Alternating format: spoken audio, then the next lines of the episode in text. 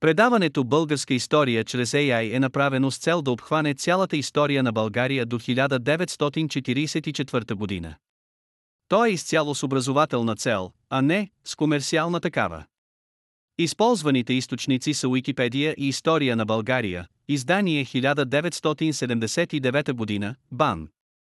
Най-големият източник на произведения на изкуството в Тракия са некрополите.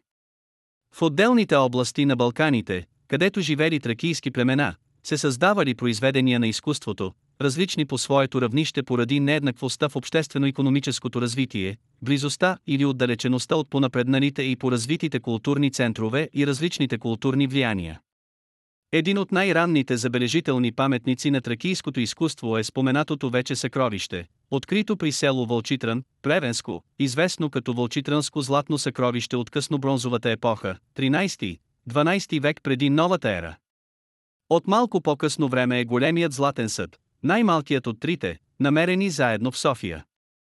Той представлява не толкова еволюция на Вълчитрънското съкровище, колкото берег за настъпващата нова епоха в изкуството. Златният съд е с широко цилиндрично устие, покрито с хоризонтални канелюри и украсено с два пояса от полукръгове с означен център, изработен с пунктир. Вълчитрънското съкровище и съдът от София бележат началния период от развитието на тракийското изкуство. В тях се срещат елементи, характерни за така наречения геометричен стил, който се появява в народите от източното Средиземноморие от края на бронзовата и началото на старожелязната епоха.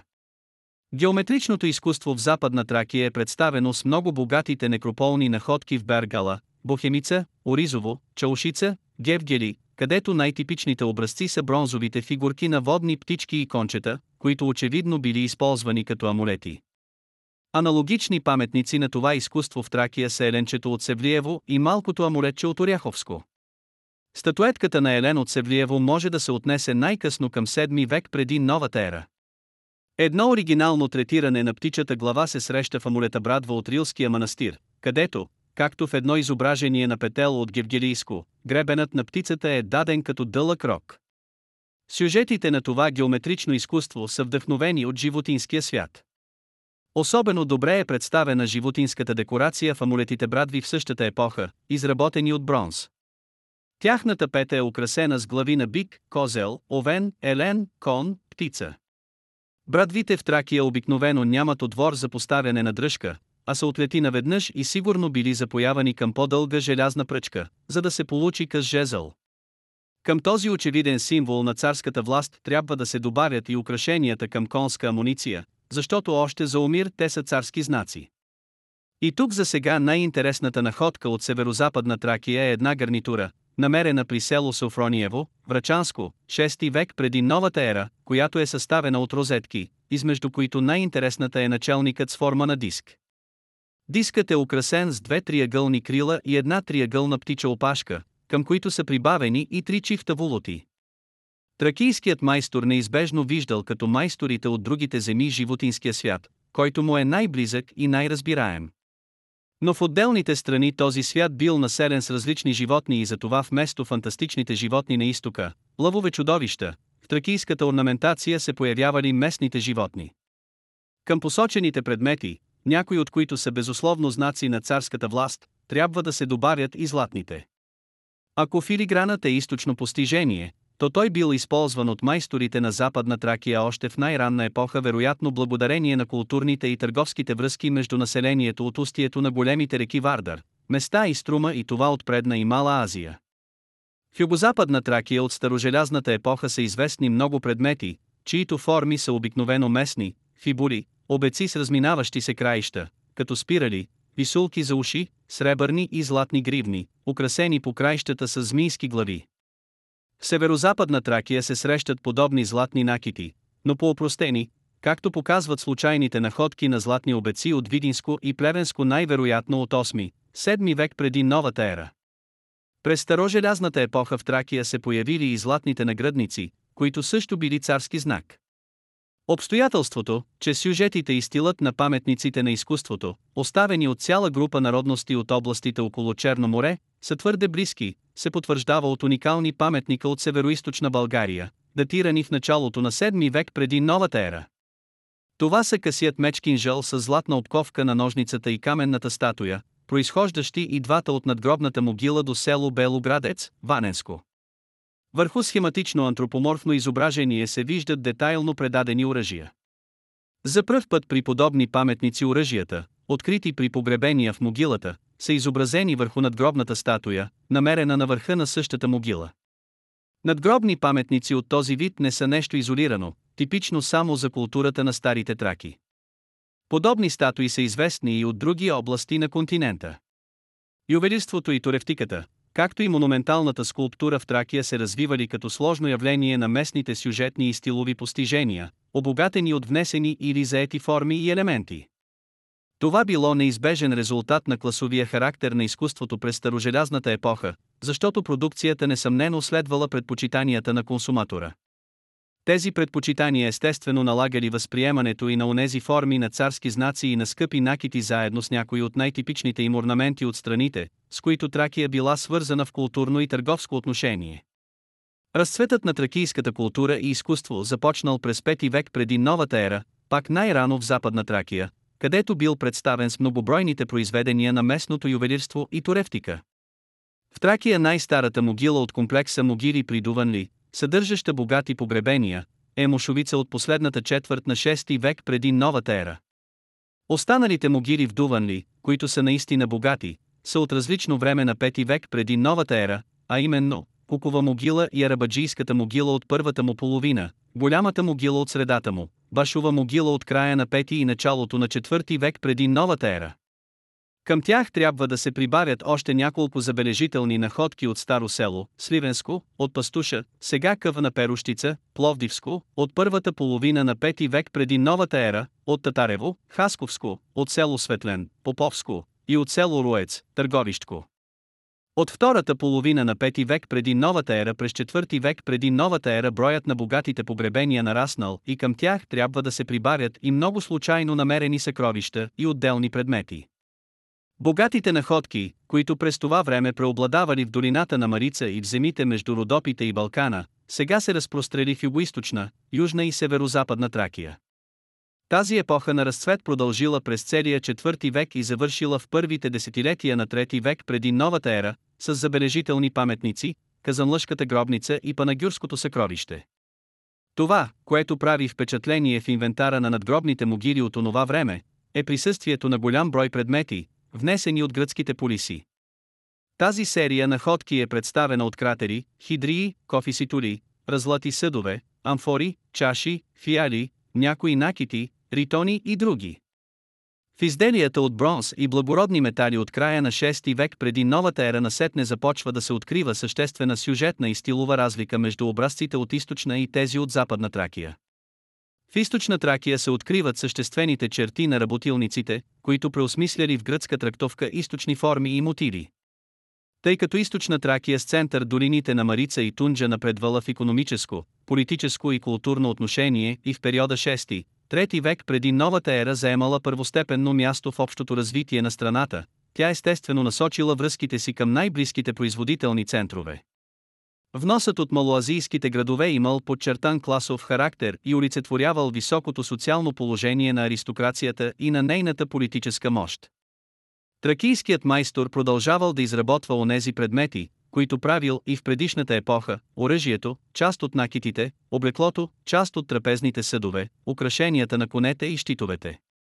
За изработката на едни и същи предмети майсторът използвал различни материали, откриват се юзди от бронз, сребро, злато и желязо и украшения към конска амуниция от бронз, сребро и дори от злато.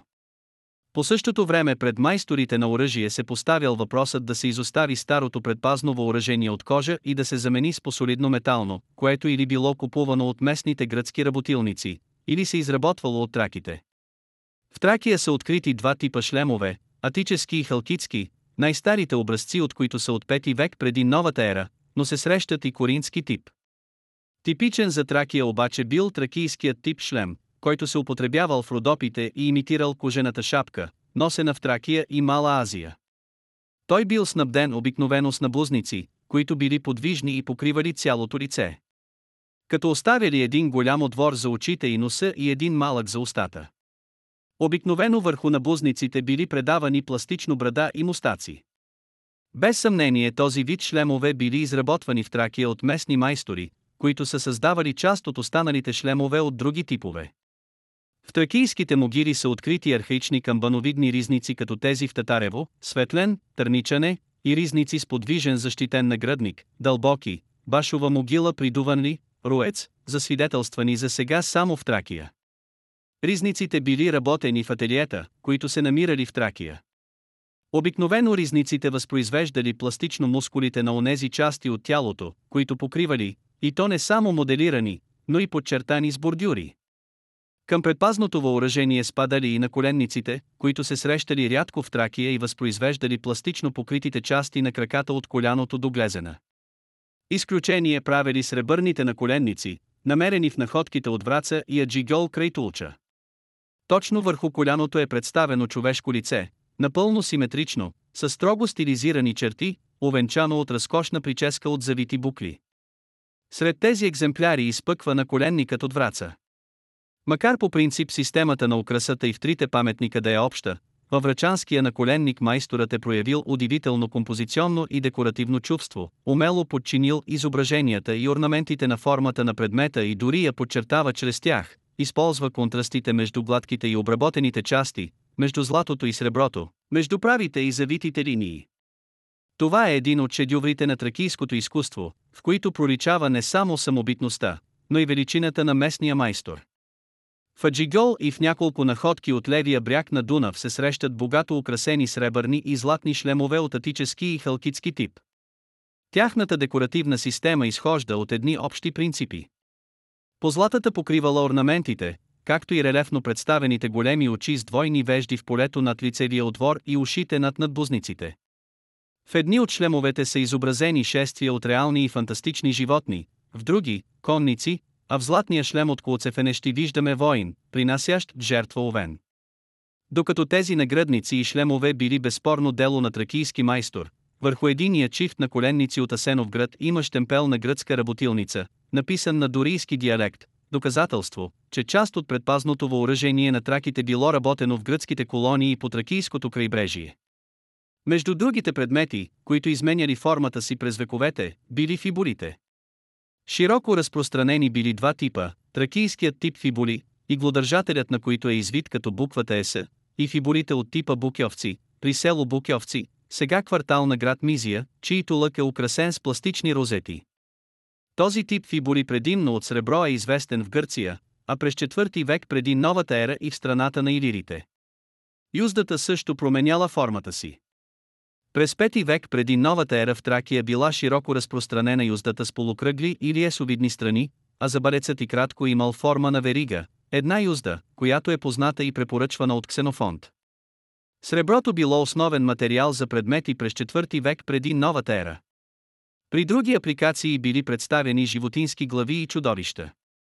Някои от конските амуниции, като тази от Враца или от Луковицкото съкровище, се състояли от по 200-300 малки предмета с най-различна форма и украса.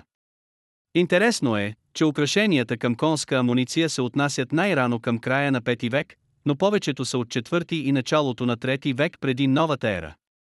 През този период широко разпространение получили и някои други предмети, които макар и рядко, се срещат и по-рано. Това са златните нагръдници с елипсовидна форма.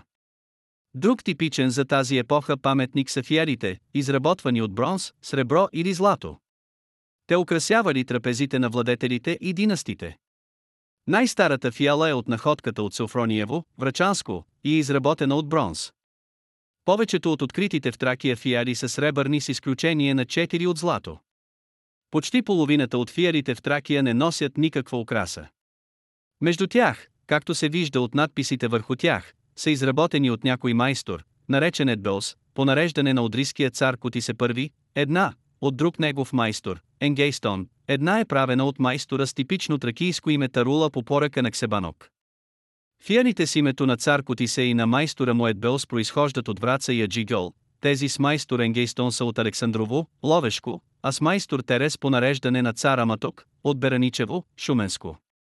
Фиалите, повечето от които дело на местни майстори, са многобройни в Тракия от двете страни на Балкана, но в земите на север от Дунав до сега не са засвидетелствани. Почти същото е положението с многобройните канички, които се срещат в Тракия и липсват на север от Дунав. Те са образували сфиерите сервизи за тракийската аристокрация. Между тях особено място се пада на две, които по своята украса безспорно трябва да се отдадат на тракийски майстор бронзовата каничка от тъжа, казанлъшко, украсена с изображения на птици, риби и бичи глави, и златната каничка от враца, носеща две примитивни, но интересни изображения на Аполон в колесница. Особено типична за Тракия форма на съд бил ритонът. Показателно е, че сред 20-те произведения от този тип намираме и триамфори ритони. Най-ранен от тях е екземплярът от Кукова могила, края на 5 век преди новата ера. Сред съдовете на новооткритото русенско съкровище има малка амфораритон с една дръжка. Върху стените и в два фриза е разположена сцена, свързана с култа на Дионис. Към същия тип вази принадлежи и златната амфора от Панагюрското съкровище. Началото на трети век преди новата ера дръжките и отново са фигурно оформени като биещи се кентаври. Гирлянда от лотосови цветове и палмети отделя страните на съда, украсени с фрис от фигури. В него е представен сюжетът «Седемте срещу Тива». Тези три съда, от които единият е от началото на културния разцвет в Тракия, другият от кулминацията и третият, от края му, всъщност ни очертават не само времето, но и вкуса на онези, които са използвали блестящите произведения на туревтиката. Ритонът навлязал в бита и култовите обреди на траките, измествайки рога. От целия древен свят тази чаша била най-широко разпространена именно в Тракия. При всички тези паметници, за които има основание да се предполага, че са изработени от тракийски майстори, трябва да се прибарят и сребърните чаши от северна Добруджа и железни врата, украсени с изображения на животни. Безспорно един от шедюврите на разцвета на тракийската култура е матрицата от Гърчиново.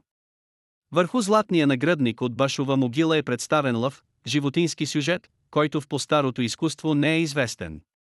Главата на лъв е гледана отгоре, поради което долната и челюст е прерязана от четири гънки, две особености, които се срещат в почти всички изображения на лъв или на лъвска глава от Южна Тракия, а именно в апликациите от средната могила при Емезек, където са представени три лъва. В триизмерното и релефното изображение на две лъвски глави на началника от Брезово, в лъвските глави при украшенията на ризница от голямата могила при Дуванли и в изображенията на змии с лъвски глави в наколенника от Враца. Тракийският майстор често представял лъвската глава с тези особености, които се виждат в изображенията на чудовищата подръжките на амфората от Кукова могила. Новите били лъвът, грифонът, фантастичните чудовища, които заемали много по-голямо място от старите коня, бика, овена, козела. Ако се сравнят едно от старите и едно от новите животни, какъвто е случаят с изображението на лъва, който напада бик, в една от апликациите към конска амуниция от враца, ще се види, че гривата и главата както на лъва, така и на бика са изработени по един и същ начин. На подобни изисквания са подложени и изображенията на човека или на човешката фигура, появили се в много тракийски паметници. Най-старите изображения се намират в златните пръстени от 5 век преди новата ера. Между които изпъкват пръстените от Брезово и Гложене, където е представен най-старият образ на тракийския бог конник. По същия начин е третирана човешката фигура в централната пластинка, украсяваща щита от панагюрище. По пълна представа за начина, по който се стилизирала косата от тракийския майстор, ни дава главата на жена, вероятно богиня, която украсява на коленника от враца. Кадрите са стилизирани като многобройни спирали. По същия начин е представена брадата върху набузниците в тракийския тип шлемове. В тракийското изкуство изцяло облечените фигури, каквито са многобройните конници в съкровището от летница, ловешко, в които не се вижда нищо друго освен главата и китките на ръцете, са без съмнение проява на този начин на виждане, при който всички фигури са облечени и тялото не се чувства под дрехата. Действително тракийският майстор е обръщал голямо внимание на изобразяването на облеклото, както и на други битови елементи. Тези жанрови моменти разкриват наблюдателността на художника и придават специфичен облик на неговото изкуство. Изображението на човека в тракийското изкуство се появява в различни по функции паметници, апликации, съдове и предпазно въоръжение. Въпреки това то притежава редица общи черти, които свидетелстват за формиране през 4 век преди новата ера на единен стил в тракийските земи на север от Балкана. Вниманието на майсторите е привлечено по-скоро от детайлите, отколкото от правилната конструкция на фигурата. Сцените се създава и впечатление на застиналост. В предаването на позите художникът не се стреми да постигне иллюзорна триизмерност, а ги проектира върху една плоскост, което води до композиционни условности. В тракийската туревтика човекът е винаги в действие, най-често той се бори с животни. Явно е, че това е основната тема, която религията и царската идеология поставят пред изкуството.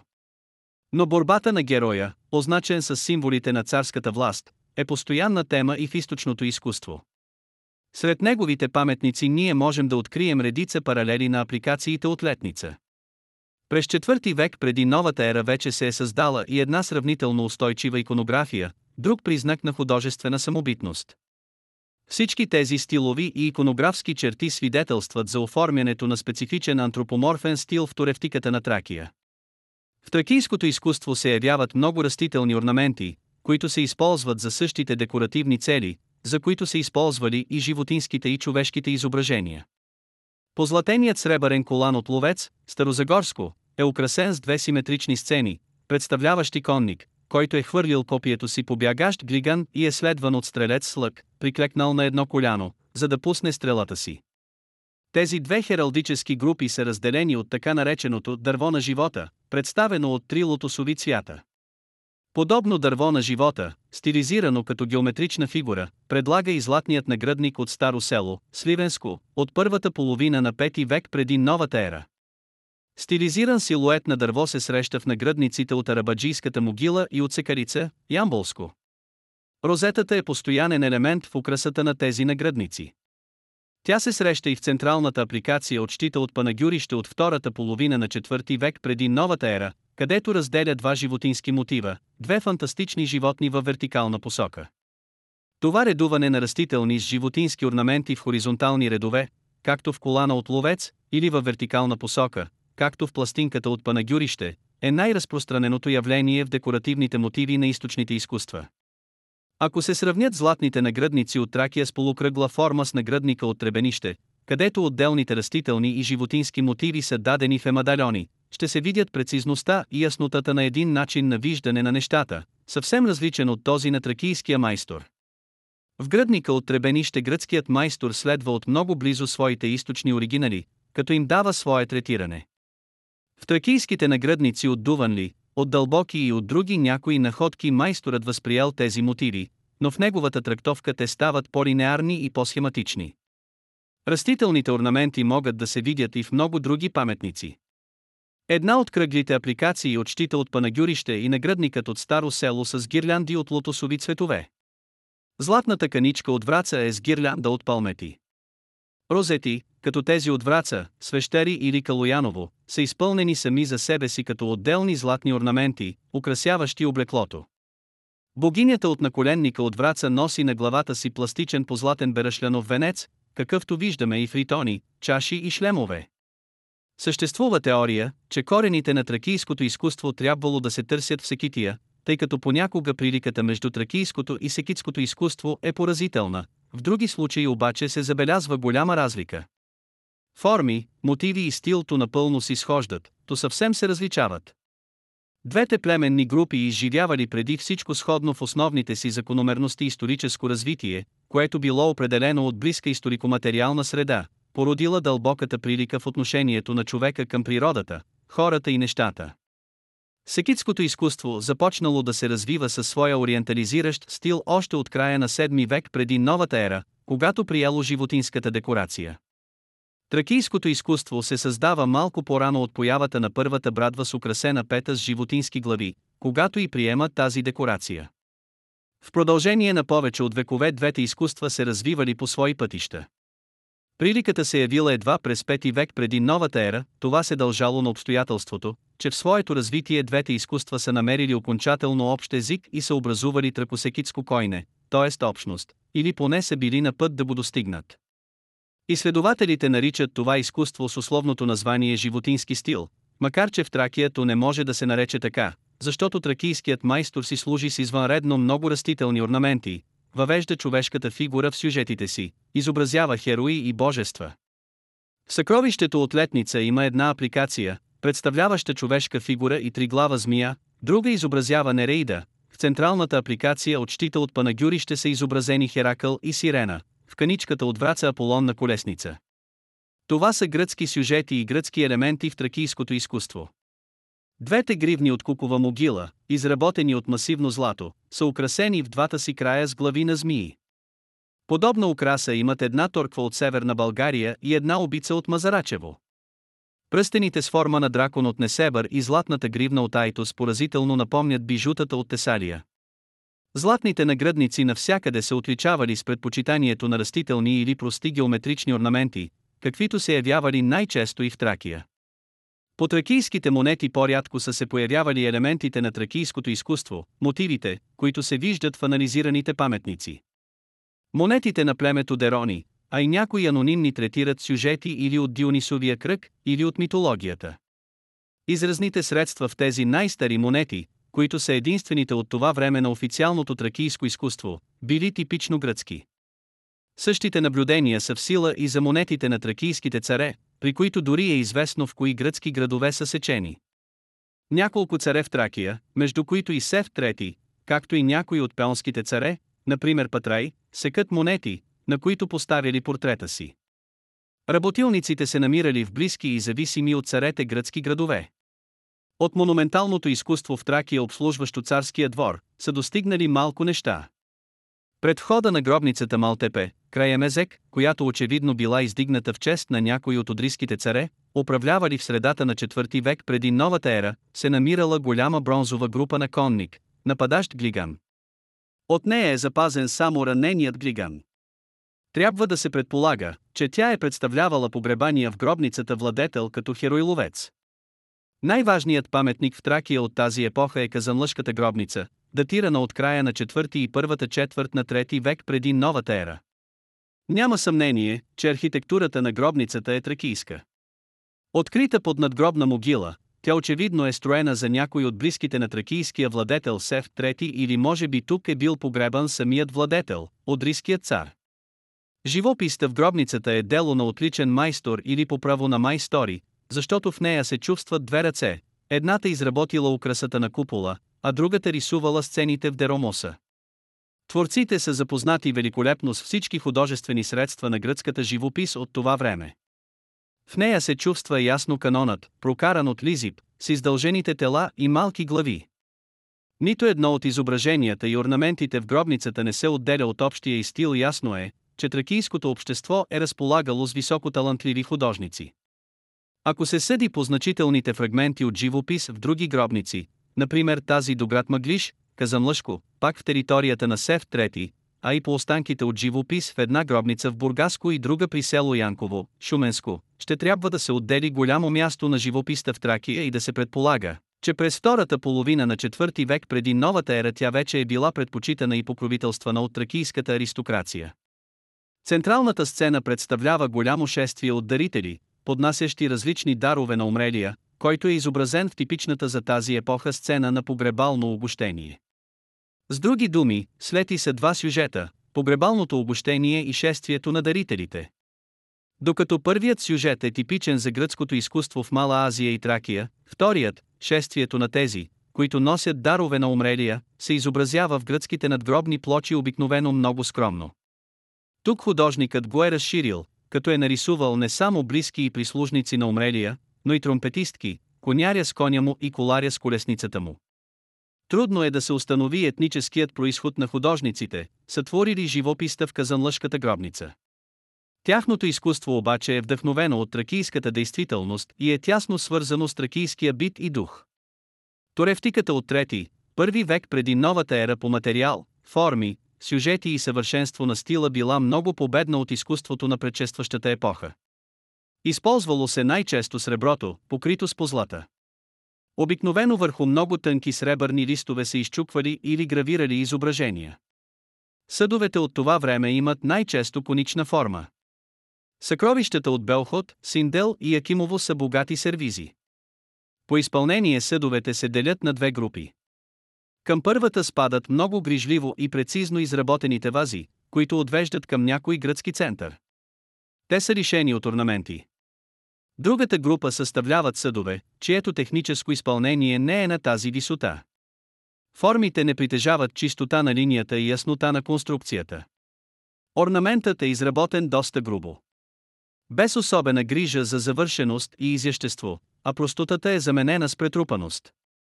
Именно в тези предмети се разкриват добре характерните черти на местната туревтика от късно елинистическата епоха. През втори, първи век преди новата ера в Тракия били много разпространени различни накити, фибули, фалери, гривни и торкви. Една своеобразна група представляват фибулите с триъгълна плочка, на която освен орнамента е изобразена и глава на жена. Най-характерни типове фалери предлага съкровището от Гариче, бело с. Част от тях са полусферични, други – по-малки и плоски, но и двете групи са разкошно украсени с акантови листа и розети. Понякога орнаментът е толкова претрупан, че няколко розети се представят една върху друга. Впечатлението за претрупаност се засилва и от начина на изобразяване на орнаментите, листата са назабени, с означени жилки и са предадени върху фон, покрит с дребни точки. През трети век преди новата ера в Емесамбрия активно работила златарска работилница. С нейната продукция трябва да свържем златния наградник, върху който е изобразен митът за Персей. Композицията се разгръща хоризонтално, а фигурите, макар че участват в единно действие, са представени фронтално. Наред с тези условности формите са изпълнени твърде общо, а пропорциите доста скъсени. Към продукцията на същата работилница се отнасят и няколко овални аграфа, украсени с образа на Зевс, който има в центъра си крилата глава. Един от най-разпространените образи през този период бил женският. Обикновено в кръгла апликация се помествал бюст на жена.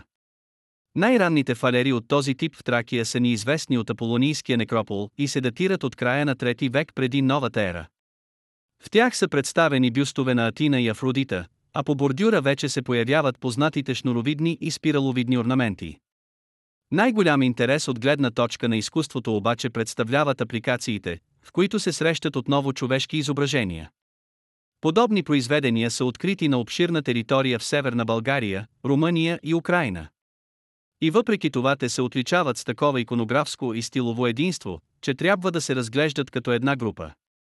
По всяка вероятност това е някоя местна богиня, защото в отделни екземпляри тя има крила като в Екимово, Емихайловградско и Янчокрак, Украина и държи Кантарос или Фиала, а в други от двете и страни са представени птици. Тези апликации имат редица общи белези, пълен овал, едри черти, завити коси, а в тези от Екимово и Херастрауси приличат до такава степен, че може смело да се предположи, че са излезли от едно и също ателие. Близки до тях са изображенията на жени в така нареченото трансилвански фибули. Жените във всички тези фалери са облечени по един и същ начин, дреха с триъгълно деколте и украсени ревери, която прави широки успоредни дипли. На шията обикновено са представени торкви или оберлици. Изображенията са работени в много висок релеф, като главите почти статуарно се отделят от фона, докато тялото е третирано по-плоскосно. В изобразяването на лицето се наблюдава характерна за всички паметници особеност общата маса на главата е във висок релеф, но чертите са предадени върху една и съща плоскост, от която те излизат като отделни обеми без особена връзка с останалите. Позите са застинали, лицата са неизразителни, което контрастира с подробното означаване на детайлите на костюма и с характера на прическата. Открит само един подобен паметник с бюст на мъж в Екимово. В сравнение с другите изображения тук виждаме влиянието на елинистическото изкуство. В този паметник именно човешкият образ е главното и почти липсват орнаменталните допълнения, толкова характерни за останалите произведения на късноелинистическата туревтика в Тракия. Тази пластинка и другата с изображение на крилатата богиня от Якимово са служили като апликации на дъното на две конични купи, а не са били използвани като фалери. Това показва, че едни и същи иконографски мотиви са били прилагани в предмети с различни функции. По всяка вероятност идеята да се представят във формата на кръгъл медальон бюстове на божества местните майстори са заимствали от съвременното им гръцко изкуство. Тази форма има и по-стари традиции в античната туревтика, но се развила особено през късноелинистическата епоха. Друг мотив, също популярен през тази епоха в тракийските земи, е конникът. Той е основен в фалерите от Галиче и Саурча и върху стените на големия сребърен съд от Якимово. Конникът воин е облечен богато, понякога е наметнат с плащ, с дълги панталони, с торкви на шията и е въоръжен с дълъг меч. По отношение на иконографските подробности тези изображения намират точни аналогии в конника от надгробната плоча от Абдера. Разширен иконографски тип на това божество се вижда в елипсовидната апликация от Сурча, където над главата му е разперил криля орел, а под краката на коня тича в обратна посока куче. Формите на човека и животните са изобразени с повече грижа за точността на детайла, отколкото за конструкцията, пропорциите не са вярно схванати, обикновено главата е голяма за тялото. Ръцете и краката са дълги, а торсът е слаб. Тези особености приближават разгледаните изображения до паметниците с бюстове, глави и орнаменти. Несъмнено е, че те образуват една и съща стилова група. Няма никакво съмнение, че през късно елинистическата епоха в Карпатодунавския басейн и Северното Черноморие се развило доста широко производство на предмети на лукса. Може би работилниците не са били многобройни, защото тяхната продукция е изключително хомогенна в стилово отношение. В редица черти може да се открие приемственост с традициите на тракийската туревтика от класическата епоха. Сферата на иконографията трябва да се подчертае, че образите на жената и конника са много често срещани и в произведенията от 4 век преди новата ера. Там божествата са изобразени облечени, украсени с накити, въоръжени. Косите на богините в пластинките от Якимово и Херестрау и в редица така нареченото трансилвански фибули са оформени точно по същия начин, по който са в летнишките апликации, вчесани на път, падащи като двойно завити букли. Дългите, завити на плитки коси на жената в фалерата от гариче и някои фибули имат аналогии с прическата на жените върху ритона от поройна. Иератичните пози и строгите застинали лица напомнят изображенията върху същия ритон и фиалата от луковит. Могат да се проследят и много разлики между стиловете на двете епохи. Преди всичко в късноелинистическите произведения формите са повели, в тяхната трактовка липсва уверена стилизация. През класическата епоха човекът в тракийската туревтика се представя изключително в профил, през този период решително преобладава фасовата постановка. Дори когато фигурите са свързани в единно действие, каквото се вижда в пластинката от Чилара, те са изобразени в пълен фас, а само краката в профил. Тази фронталност постепенно се въвежда като композиционен принцип на елинистическата туревтика, като амфората от Панагюрище, ритоните от Кимерийския Белспор и Керч в Ермитажа и ритона от Поройна наклонена черта, а през трети век преди новата ера местните художници вече се придържали строго към този принцип, като плочката от Емесамбрия с изображение на Персей и Андромеда. В тях се проследява влиянието на тракийската туревтика от предшестващата епоха и това е още един аргумент за местния им происход. От друга страна, паметниците от късноелинистическата епоха повлияли върху развитието на келтското изкуство и дори може да се предполага, че такъв негов шедьовър като украсения с изображения котел от Гундеструп е работен на Балканите. Сред находките от това време могат да се посочат и примери на обратно явление. Характерната за келтските произведения ажуреност е вдъхновила тракийския майстор Сефт от Паягара в работата му над сребърната ножница за меч, открита в Стара Загора. Известна стилова връзка с произведенията от разгледаната група показват изображенията върху големи сребърни фалери, открити в погребения от Стара Загора. Най-добре запазената от тях съдържа сцената на борба между Херакъл и лъв сред двойки хералдично разположени лъвове и грифони. Гръцкият герой е хванал животното с лявата си ръка, но не само го души, както е в мит, а и го пробожда с нож. В стилово отношение старозагорските фалери представляват особен интерес, защото напълно идентични паметници се пазят в Лайден и Париж и се смята, че те са оказали влияние върху келтското изкуство. Върху парижкия екземпляр е запазен надпис, съдържащ името на Емитридът. Това е указание за анатолийския происход на тази група паметници и ги датира точно от Ай век преди новата ера. Следователно и през късноелинистическата епоха връзките между Тракия и Мала Азия се запазили и развили. Това обяснява общите елементи в тракийските паметници и анатолийските произведения. Фигурите на човека и животните са във висок релеф, но както и в произведенията на майсторите от Карпатско-Дунавската област, формите им не са пластично разработени. Техните обобщени обеми са разнообразени само чрез насечката, имитираща козина или пера. Именно в използването на това изразно средство и в разчленяването на формите се проявява връзката с старите традиции на туревтиката в Тракия. Към края на трети век преди новата ера из целия елинистически свят се разпространяват така нареченото мегарски чаши.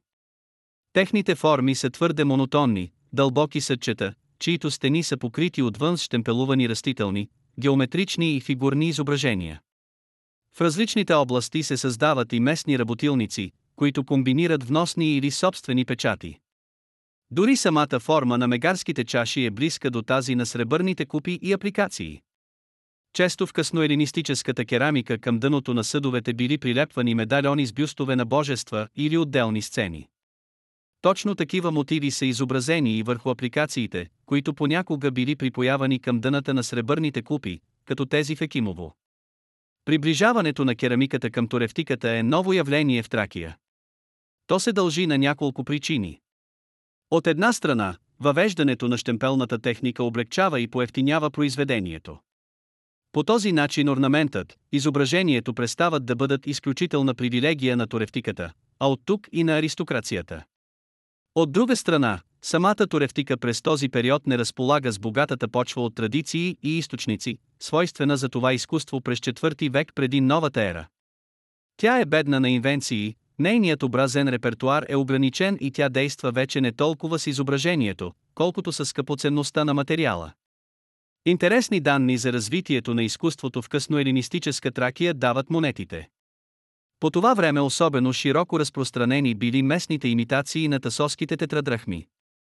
Върху едната страна на монетите на остров Тасос се вижда главата на Дионис, а от другата Херакъл. Местният майстор запазил и двата образа, но ги третирал според своите пластически възможности и според своя художествен опит. Могат да се различат няколко типа подражания, в които основните мотиви се схематизират в различна степен. Едни майстори по-близко следвали оригинала, други порешително го опростявали.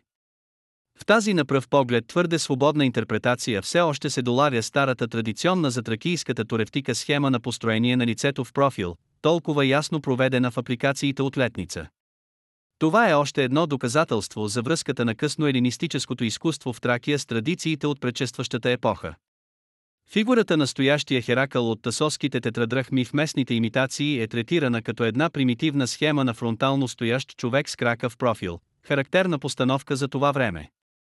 Тъй като майсторите не разбирали гръцки език на надписите, те превръщали буквите в съчетания от линии и кръгове без смисъл, но с определено декоративно подреждане. Понякога дори надписът бил заменен от два паралелни реда точки, обхващащи фигурите отдолу и от двете страни. Ясно е, че за майстора било по-важно да постигне най-общо внушение за знаците на тасоските тетрадрахми, добре познати на съплеменниците му, а не да се домогва до пластическата красота на гръцкото изображение. Анализът на паметниците от късноелинистическата епоха показва, че и през този период може да се говори за нов подем на изкуството в Тракия. Макар че не достига богатството на художествената култура от предшестващата епоха, то черпи от нея форми, мотиви и средства, запазва до известна степен ориентацията си към изтока и за това може да се разглежда като нов етап в развитието на една дълга традиция. Изкуството на траките през първото хилядолетие на новата ера е пряко отражение на тяхната социална структура, поминък, бит и мироглед. Към края на 6 век преди новата ера този процес се ускорил и инвентарът на погребенията ни показва, че бронзът е вече изместен от скъпоценните метали, златото и среброто. Променя се обаче не само материалът, но и образният репертуар на изкуството. Ако през 8, 6 век преди новата ера основни мотиви били главите или фигурите на домашните животни, като вол, овен и козел, през 5, 3 век преди новата ера в произведенията на туревтиката вече се изобразяват хищници, мирното патриархално шествие е заменено от жестоката борба между животните. Причините са вложени в измененията, които претърпява самата социално-политическа структура на Тракия, а от тук и в оформянето на нова идеология, свързана с царския институт. Жанровите моменти в паметниците на антропоморфния стил са съсредоточени главно в изобразяването на облеклото, въоръжението и действията на конния херой. Той е облечен и въоръжен като аристокрацията и се занимава с тези дейности, които тя е смятала като най-благородни и единствено достойни за нея – войната и лува. Тракийската върхушка, управляваща държавата, става основен образ на новопоявилия се антропоморфен стил. Тя моделира и митологичните представи на траките според своите собствени идеологически нужди. Сефт II и Котисе първи имат самочувствието на потомци на легендарния цар Терей първият нарича атиняните роднини, вторият встъпва в брак с богинята Атина, както неговият митичен прадед се оженил за Прокне, дъщерята на атинския цар Пандион. Вероятно именно тази функция на родоначалник застъпва воинът съпруг от сцената с хиерогамия в летнишката апликация. Неговият брак с великата богиня майка му дава властта над страната. Ето защо хероят, а съответно и царят, получава атрибута на властта, ритона, от ръцете на това божество, както се вижда в пръстените от Розовец и Брезово. Тази сцена на инвеститура откриваме и в изображенията върху шлема от Бейчени и на коленника от Аджигъл хероят, седи на стол и държи в вдигнатите си ръце съответно фиала и ритон и орел. И в други паметници е представен съкратен вариант на същия сюжет, като няколко пръстена, една апликация от летница. Това показва, че основа за зараждането на антропоморфния стил в Тракия било развитието и усъвършенстването на царската идеология. В доста паметници се изобразява обаче и друг повтарящ се сюжет – борбата на хероя с животното. Митичният тракийски цар Резос е охарактеризиран от филострат последния начин. Той отглеждал много коне, въоръжен бил и се занимавал с лов. Както се вижда, ловът в съзнанието на балканските владетели също бил привилегия и изпитание. Втората основна тема в тракийското изкуство също е свързана с царската идеология. Антропоморфните представи не са могли да изместят напълно от съзнанието на траките зооморфно оформените идеи. В борбата на лъва с бика или Елена явно е въплътена същата идея за необходимостта от ритуален лов, който осигурява обеществото и реда.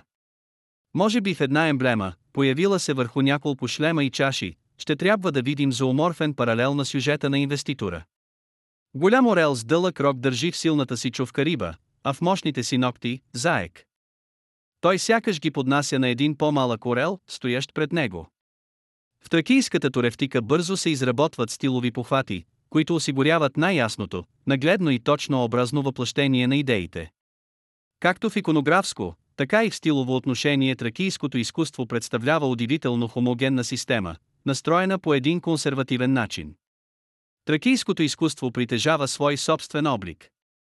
В него виждаме тракийския бит, представи от тракийската митология, жанровете, необходими на тракийските владетели, вкусовете на тракийските майстори. Тракийската култура била мост между изтока и запада. Но той е и мост във времето, защото то все пак е единственият материален израз на духовната култура на траките, достигнал до нас. То дава плът на недостатъчните, бегли и съмнителни сведения на древните автори за тази култура, поразявала елините най-вече с другите свои изкуства. Затова всеки предмет, излязал от древната ни земя, е естетическо свидетелство за историята и съзнанието, за обичаите и мисленето на нейните тракийски обитатели. Той е една нишка, която ни свързва с тях през разстоянието на две и половина хилядолетия. Духовният живот на траките бил обагрен от древни вярвания и култове, които очевидно възхождат към бронзовата епоха и са групирани в три сфери. Това било вярата в Слънцето, или така нареченото соларен култ, с който се изповядвало убеждението за единството в гигантското разнообразие на природата, чийто живот бил възможен благодарение на светлината и топлината. На второ място, това са били култовете, с които се изповядвала вярата безсмъртието и прераждането на душата или така нареченото хтонични култове, с които се защитавала идеята, че човекът винаги присъства на голямото пиршество на природата, пък бил той и антроподемон. На трето място, това бил култът към всевъзраждащата се природа, или така нареченото оргиастични култове, без които обитателят на Тракия не може да си представи кръговрата на нещата. Ето защо Орфей, тракийският конник и Дио трети били три персонификации не толкова на религиозния, колкото на духовния живот въобще, отразен в играта на човешките, животинските и растителните фигури и мотиви в произведенията на туревтиката. Там именно те се съчетават в това единство, в което е изграден и духовният живот на траките. За гръцките наблюдатели, които са описали Тракия, хората на тази страна изглеждали два различни типа, като че ли са две различни раси. Онова, което било легенда и мит, е свързано с името на Орфей, на Тамирис, на музей и било проява на едно непознато за гърците върхово единение на музика, танци и поезия. То се отразявало по същия начин и в честванията на Дионис и Дионисовите почитатели го правят стихийно, народно, но пък помощно. Почти нищо не се знае за музиката, танца и поезията на тази орфикодионисовска Тракия, която изскача от мрака на второто хилядолетие преди новата ера най-късно, но която сигурно била още по-стара, защото първите данни отразявали не началото, а края на една духовна еволюция. Тук именно лежала съществената разлика между нея и елинския свят, защото музиката на Орфей, ако Орфей е синонимът на тракийската музика, орфическите танци и орфическата поезия, които са собствено тракийски, а не са орфически по терминологията на гръцките философи от 6 век преди новата ера на Сетне, са безкрайни и безначални като самата природа. Дионисовата характеристика на тракийските духовни изяви в музиката, танца и поезията била най-добрата характеристика на тракийския духовен живот, и то в непременно съчетание с орфическото начало.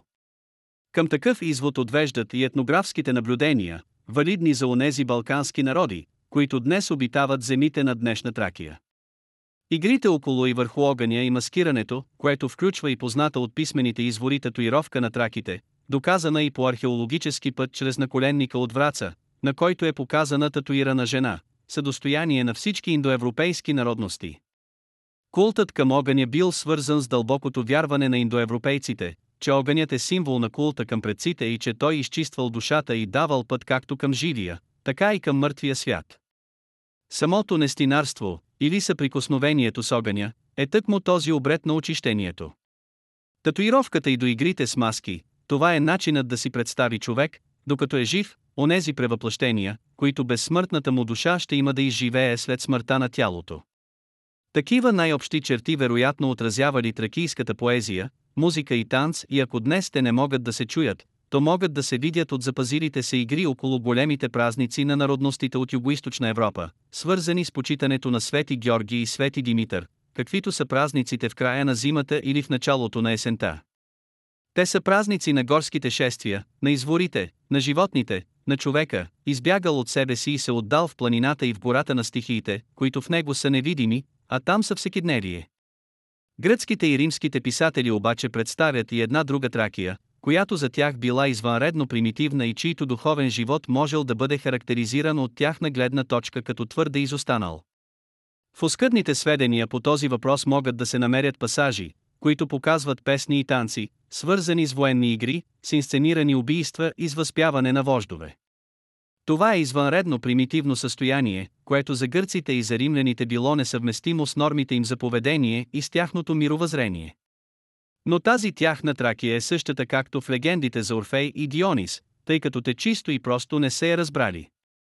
Описаният от Ксенофонд военен танц, в който участниците пеят песен в чест на Ситалк, в която победителят взема доспехите на победения, и играта, в която осъденият трябва да пререже въжето около шията си, преди да увисне на него, са всъщност музикално-сценична и поетическа изява на същата тази орфикодионисовска Тракия, в която всекидневният бит, включително до военното дело, бил белязан от дълбока символика, неразбираема за писателите историци.